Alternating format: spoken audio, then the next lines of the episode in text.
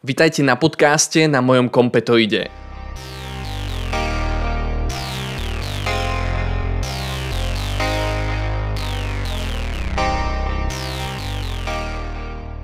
Moje meno je Mišo Hucko, som autor YouTube kanálu Informatika s Mišom. Dneska som sa po mojej dvojtyžňovej dovolenke vrátil do práce a celý to bol taký zaujímavý pocit. Mal som stretnutia s mojimi kolegami, na ktorých sme plánovali ďalšie kroky na najbližší šprint, teda na najbližšie dva týždne a bolo to také iné. Oproti pôvodným planningom som sa tentokrát cítil taký oveľa viac oddychnutejší, pretože posledné dva týždne som sa venoval najmä môjmu maličkému synovi a mojej manželke a teraz som opäť prišiel do práce a mali sme rozhodovať o tom, čo budeme robiť. Ten oddych alebo tá pauza taká kratšia, tie dva týždne, mi naozaj pomohli. Dal som si taký záväzok, že tieto dva týždne sa nebudem vzdelávať v tej oblasti, kde pracujem, teda v tom machine learning, DevOps engineeringu a väčšinu času počas teda mojej dovolenky som sa teda okrem venovania môjmu synovi venoval aj natáčaniu tohto podcastu, ale aj videí na mojom YouTube kanále Informatika s Myšom. Dnešok bol teda taký zaujímavý, pretože som bol plný nadšenia a odhodlania spraviť niečo nové v našom produkte, ktorý teda vyvíjame spolu s našim tímom. Ono je ešte iba koniec septembra a chceli by sme do konca roka ešte veľa nových feature a črt toho nášho produktu dokončiť. Takže sa mi to dnes veľmi páčilo.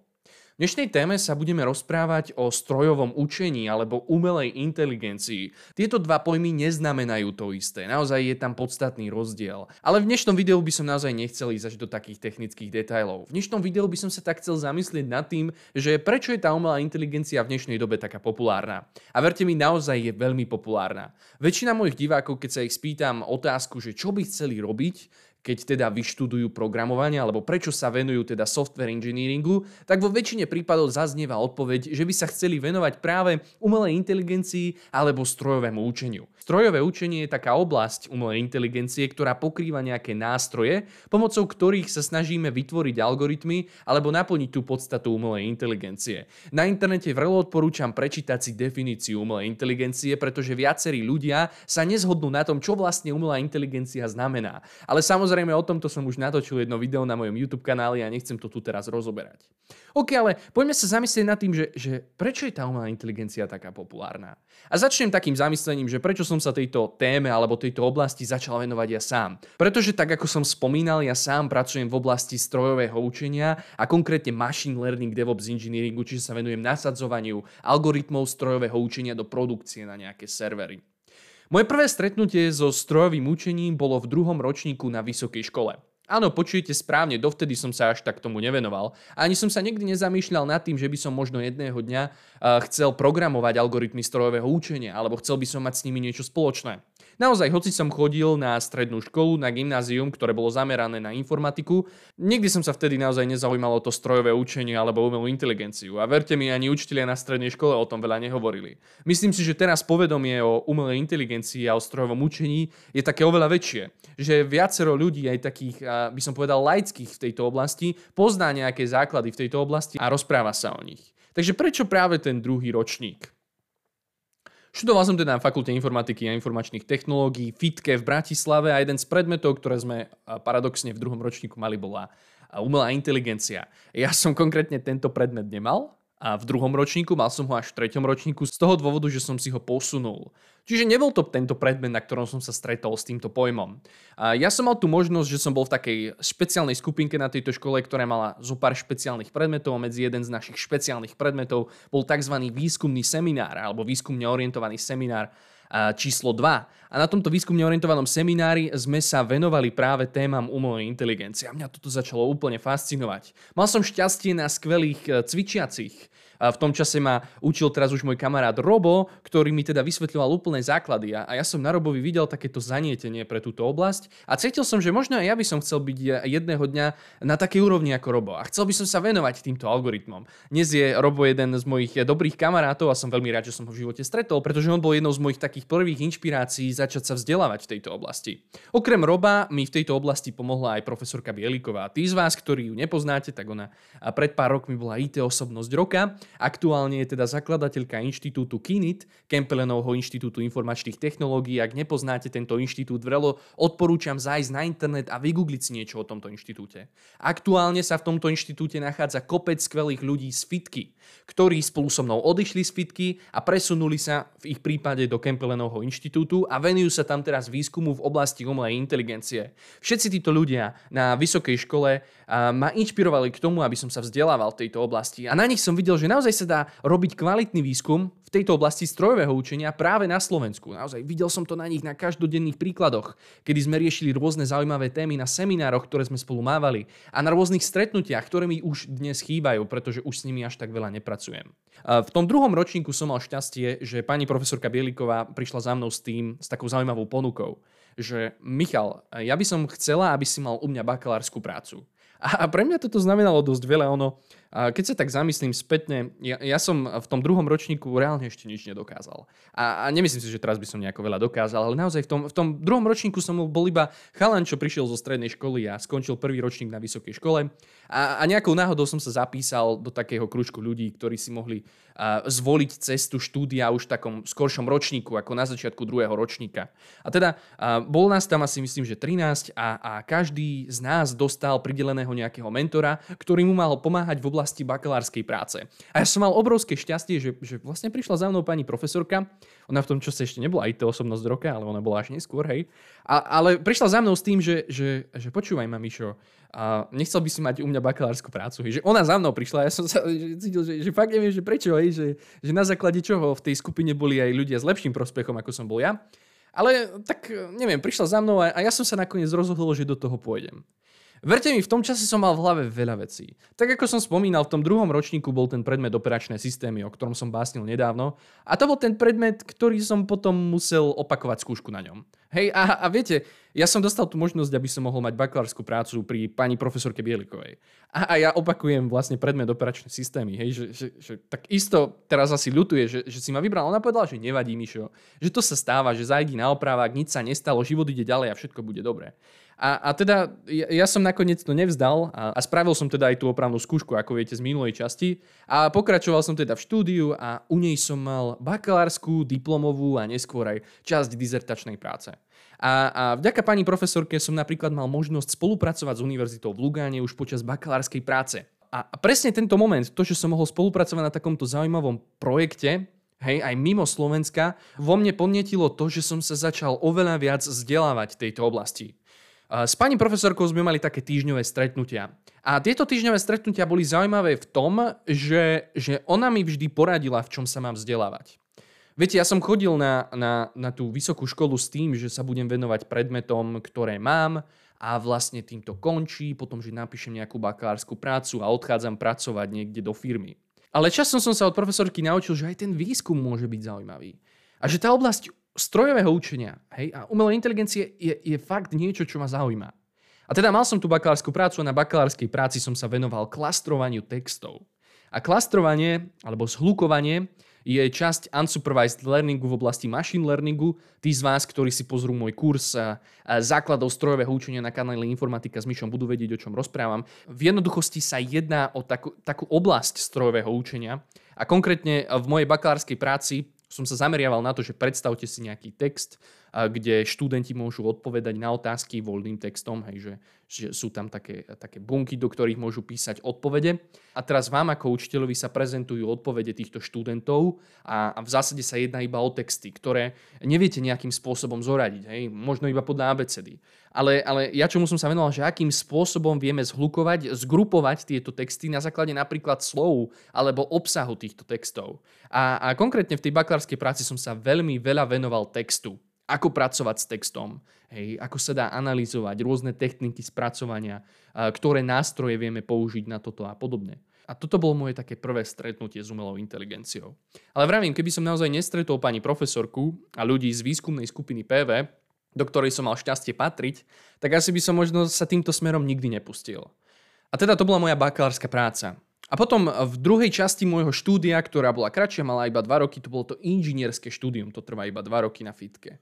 A v rámci inžinierského štúdia som si opäť mal zvoliť nejakú tému A opäť som mal to šťastie, že profesorka tu stále bola otvorená tomu, že, že môžem pri nej mať inžinierskú prácu. A ja som sa toho trošku bál, pretože ona v tom čase bola aj dekanka fakulty a myslel som si, že už nebude mať toľko času na to, aby napríklad teraz sa so mnou každý týždeň stretávala a preberali by sme moju inžinierskú prácu, pretože ona mala aj nejakých tých doktorandov v tom čase a myslel som si, že bude zaneprázdnená tým. Ale e, naozaj ona bola taká milá, že, že, že dala mi túto možnosť. A túto možnosť dala ešte jednému z mojich kamarátov terajších, vtedy som ho vôbec nepoznal, volal sa Matej. A, a spolu s Matejom sme sa venovali takej zaujímavej téme. Ja konkrétne som sa venoval identifikácii emócie človeka v, vo webovej aplikácie. Čiže predpovedal som na základe vášho pohybu myši a písania na klávesnice, aká je vaša emócia. Časom som zistil, že tá predikcia emócie môže byť naozaj veľmi zložitá, tak som sa zameral iba na jednu špecifickú emóciu zmetenie. Hej? A ako si istotne viete predstaviť, tak sa tu otvára kopec takých zaujímavých otázok, že čo je zmetenie, ako sa charakterizuje zmetenie. Že zmetenie pre mňa môže napríklad byť niečo iné ako zmetenie pre niekoho iného. Hej? Viete vôbec povedať sami o sebe, že ste zmetení? Akým spôsobom získate data na trénovanie nejakých klasifikátorov a podobne? Akým spôsobom budeme pristupovať k tomuto problému a tak ďalej to, to inžinierské štúdium bolo v tejto oblasti strojového učenia. A, a profesorka Bieliková to aj v tejto chvíli chcela trošku obzvláštniť tým, že, že tak ako napríklad bakárska práca bola z univerzitou v Lugáne, tak v tomto prípade povedala, že Mišo, budeme vyvíjať niečo, čo pôjde rovno do produkcie že nezostaneme na takej tej teoretickej úrovni a nebudeme písať iba nejaké vedecké články, samozrejme aj tie sme nejaké napísali, a, ale pôjdeme viac do hĺbky, že skúsime to aj reálne deploynúť, skúsime to nasadiť. A tak som dostal možnosť pracovať vo firme Seges na projekte Yeself. Tí z vás, ktorí ste o tom ešte nikdy nepočuli, zajdite na internet, vyhľadajte si tento skvelý projekt. Je tam kopec skvelých ľudí a v tom čase som sa s nimi zoznámil a títo ľudia ma naučili, že, že naozaj nie je to iba o tej umelej inteligencii v živote programátora. Alebo keď vyvíjate software, nie je to iba o tom, že vymýšľať algoritmy, ale je to aj o tom, akým spôsobom ich dostanete medzi zákazníkov. Akým spôsobom ich dostanete na ten server, ako budú prezentované. Pretože jedna vec je mať super skvelý machine learningový model, založený na vysokej matematike, ktorý je úplne prepracovaný do detajlov. Ale pokiaľ reálne nebudete ho mať nasadený správne na nejaký server, a pokiaľ nebudete mať vyriešené to, akým spôsobom sa bude prezentovať váš výsledok, akým spôsobom váš výsledok možno zarobiť nejaké peniaze, tak nemáte nič. Hej? A, a, a v tejto firme som stretol veľa zaujímavých ľudí a spolu s týmto môjim kamarátom, spolužiakom Matejom, ktorého som spomenul pred chvíľou, sme práve pracovali v, tom, v tejto firme Seges počas nášho štúdia. A, a venovali sme sa naozaj nasadeniu tohto modelu do tej produkcie a bolo to veľmi zaujímavé a v tom čase som veľa pracoval s Dockerom a, a to sa potom pospájalo jedno s druhým. A toto je asi jeden z tých najväčších dôvodov, prečo som sa neskôr rozhodol ísť tou cestou machine learning DevOps engineeringu. Že sa budem venovať nasadzovaniu tejto umelej inteligencie do produkcie. Pretože naozaj to toto vnímam ako jeden z otvorených problémov súčasnosti. Ale späť k tej umelej inteligencii. Čiže, čiže takýmto spôsobom som sa ja zoznámil uh, s týmto pojmom, takýmto spôsobom som sa ja dostal do tohto odvetvia a bolo to najmä vďaka skvelým ľuďom na fakulte informatiky a informačných technológií. Samozrejme, potom som zostal ešte na doktorantské štúdium, ktoré sa mi veľmi páčilo a naozaj chcel som viac investovať do toho výskumu v oblasti identifikácie emócií, človeka na internete s využitím pohybom myši a, a s využitím písania na klávesnici. A, a toto bolo pre mňa úplne niečo, čo ma fascinovalo a strávil som tam veľa hodín písaním zaujímavých článkov. Práve aj s tým Robom, ktorého som spomínal v, v úvode.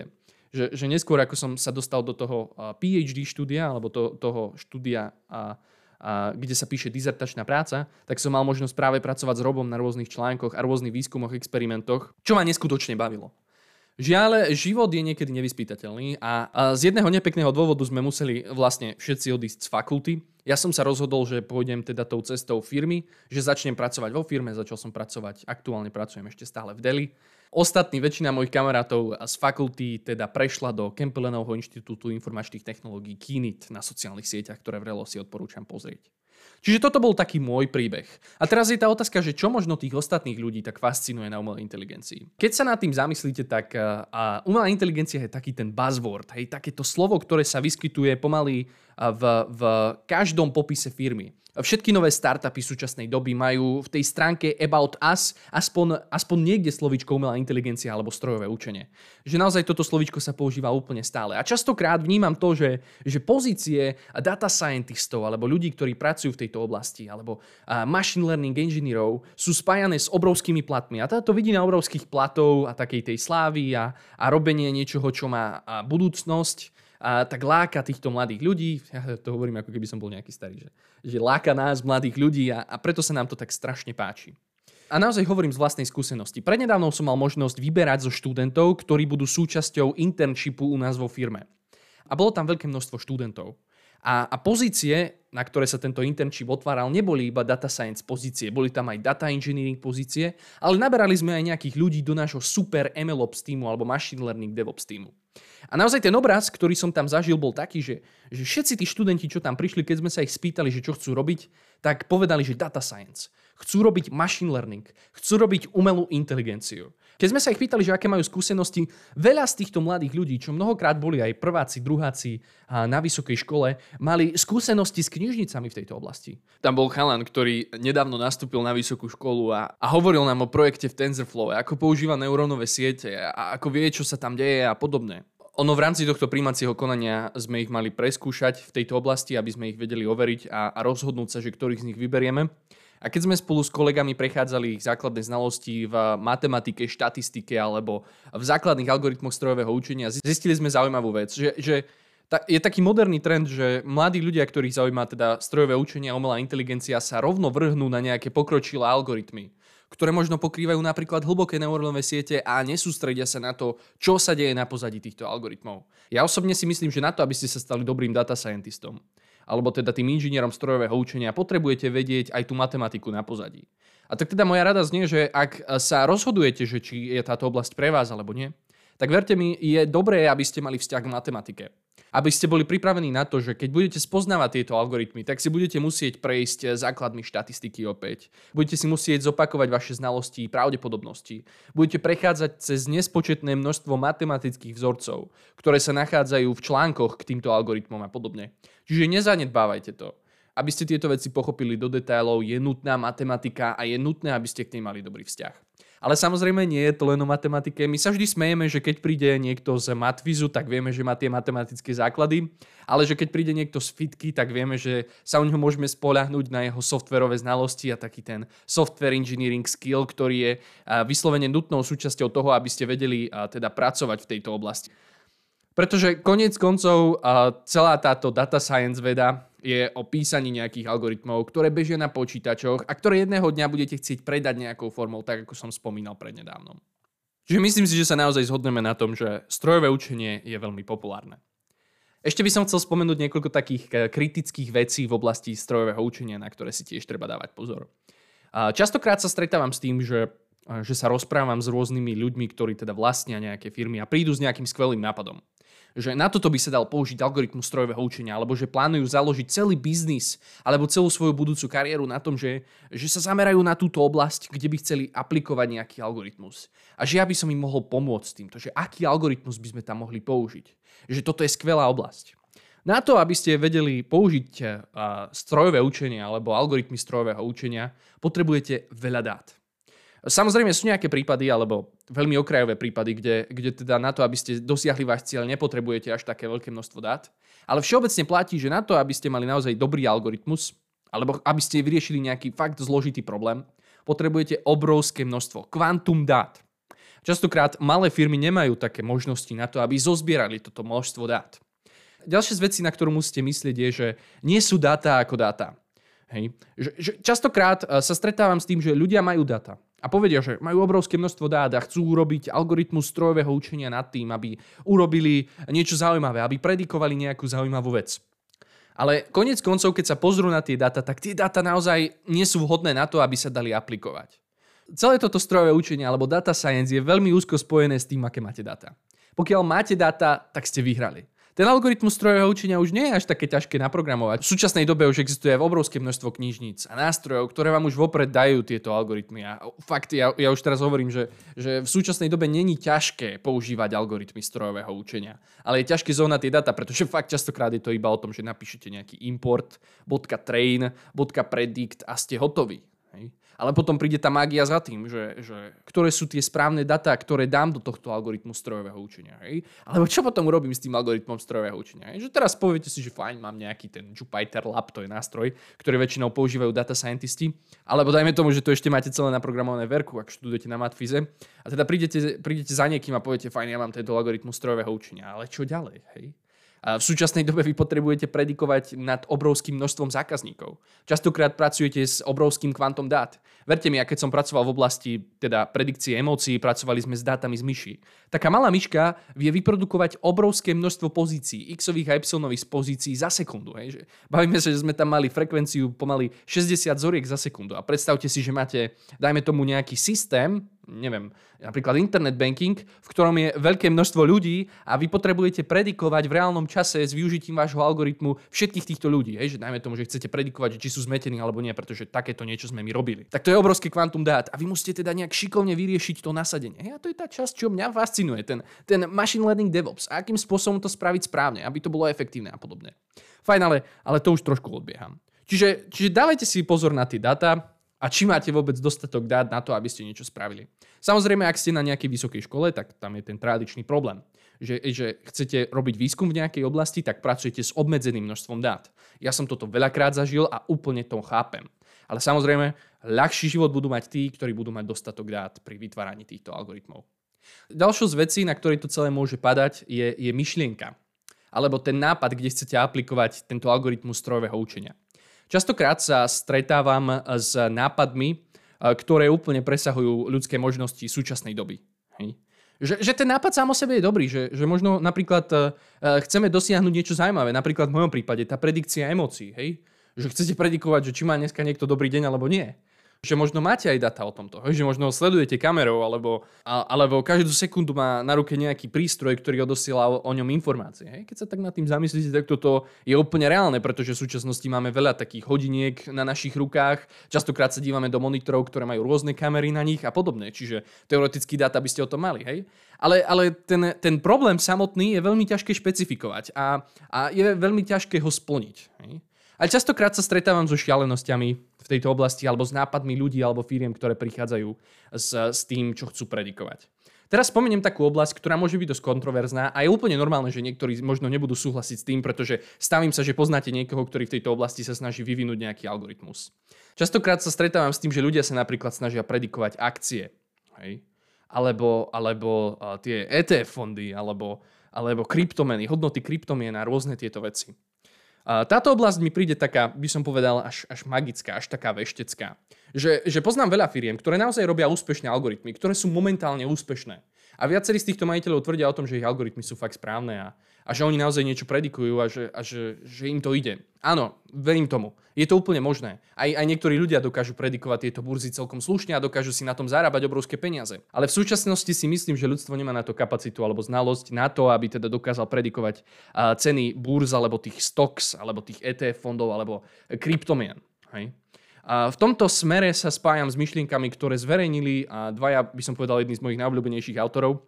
Jeden z týchto autorov sa volá Daniel Kahneman, Istotne poznáte knihu Thinking Fast and Slow. Pomaly sa tento podcast mení na odporúčanie kníh. Ja, ja vo voľnom čase veľmi rád čítam takéto zaujímavé knihy. Čiže ak ste ešte nikdy nečítali knihu Thinking Fast and Slow, odporúčam prečítať si túto knihu. A ešte druhého autora, Yuval Noah Harariho, ktorý v niekoľkých zo svojich kníh, napríklad Sapiens alebo Homo alebo 21 rád pre 21. storočie, uh, obidvaja títo autory hovoria o niečom, čo sa nazýva systém chaosu. A hovoria o systému chaosu prvého a druhého stupňa, to je akože všeobecne známe. A teda systém chaosu prvého stupňa je taký systém, ktorý keď predikujete, tak, eh, tak reálne nezmeníte to, čo sa má stať. Hej? Čiže systém chaosu prvého stupňa je napríklad počasie. Ak teda my ľudia dokážeme predikovať počasie, tak to, že vieme počasie, nebude meniť to počasie. A čiže keď ja poviem, že zajtra bude pršať a mám na to nejaké zdroje, tak viem predikovať počasie a počasie sa nezmení.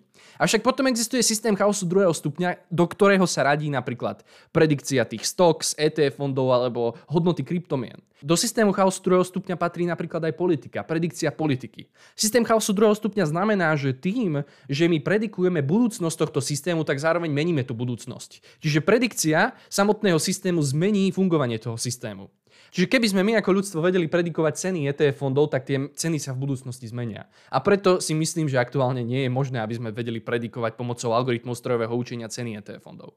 Samozrejme existujú algoritmy, ktoré pracujú na rôznych vstupoch, napríklad zo sociálnych sietí alebo z aktuálnych hodnôt. Ale tieto algoritmy nedokážu presne predikovať cenu, ktorá bude. A nie sú naozaj ani zďaleka tak blízko k tým predikciám, ako je niekedy prezentovaný ich výsledok. Tieto algoritmy sú častokrát za- založené na tom, že dostanú nejakú informáciu skôr ako napríklad konkurencia. Hej, a pracujú s informáciou, ktorú spracovávajú oveľa skôr. Alebo rýchlejšie dostávajú aktualizácie o zmenách na burze a podobne. Čiže takáto logika je na pozadí týchto algoritmov. Nie však strojové učenie alebo umelá inteligencia. Častokrát si myslím, že viaceré z týchto algoritmov sú založené na špekulácii, avšak verím, že existujú firmy, ktoré dokážu robiť solidné algoritmy, ktoré vám možno zarobia nejaké peniaze. Ale na, na základe týchto dôvodov, ktoré som teraz spomenul, ja až tak neverím tejto oblasti a, a myslím si, že, že aktuálne ešte nie sme na, na tejto úrovni. Čiže dajme si také zhrnutie všetkých tých dnešných myšlienok. Bavili sme sa o tom, že prečo som ja začal študovať umelú inteligenciu. A bavili sme sa o tom, že prečo je v súčasnosti také moderné to slovo strojové učenie umelá inteligencia. Veľa startupov nasadlo na túto vlnu tohto buzzwordu, že všetci chcú používať strojové učenie vo svojich nových projektoch a tým vlastne prilákať potenciálnych zákazníkov a podobne. Hovorili sme o tom, že veľa mladých ľudí sa zameriava na pokročilé algoritmy strojového učenia, pričom zanedbáva základy. A že je veľmi dobré sa tak chvíľu zastaviť nad tým, čo viem napríklad o matematike, čo viem o štatistike a pravdepodobnosti a že je dobré snažiť sa chápať tieto algoritmy trošku viac do hĺbky.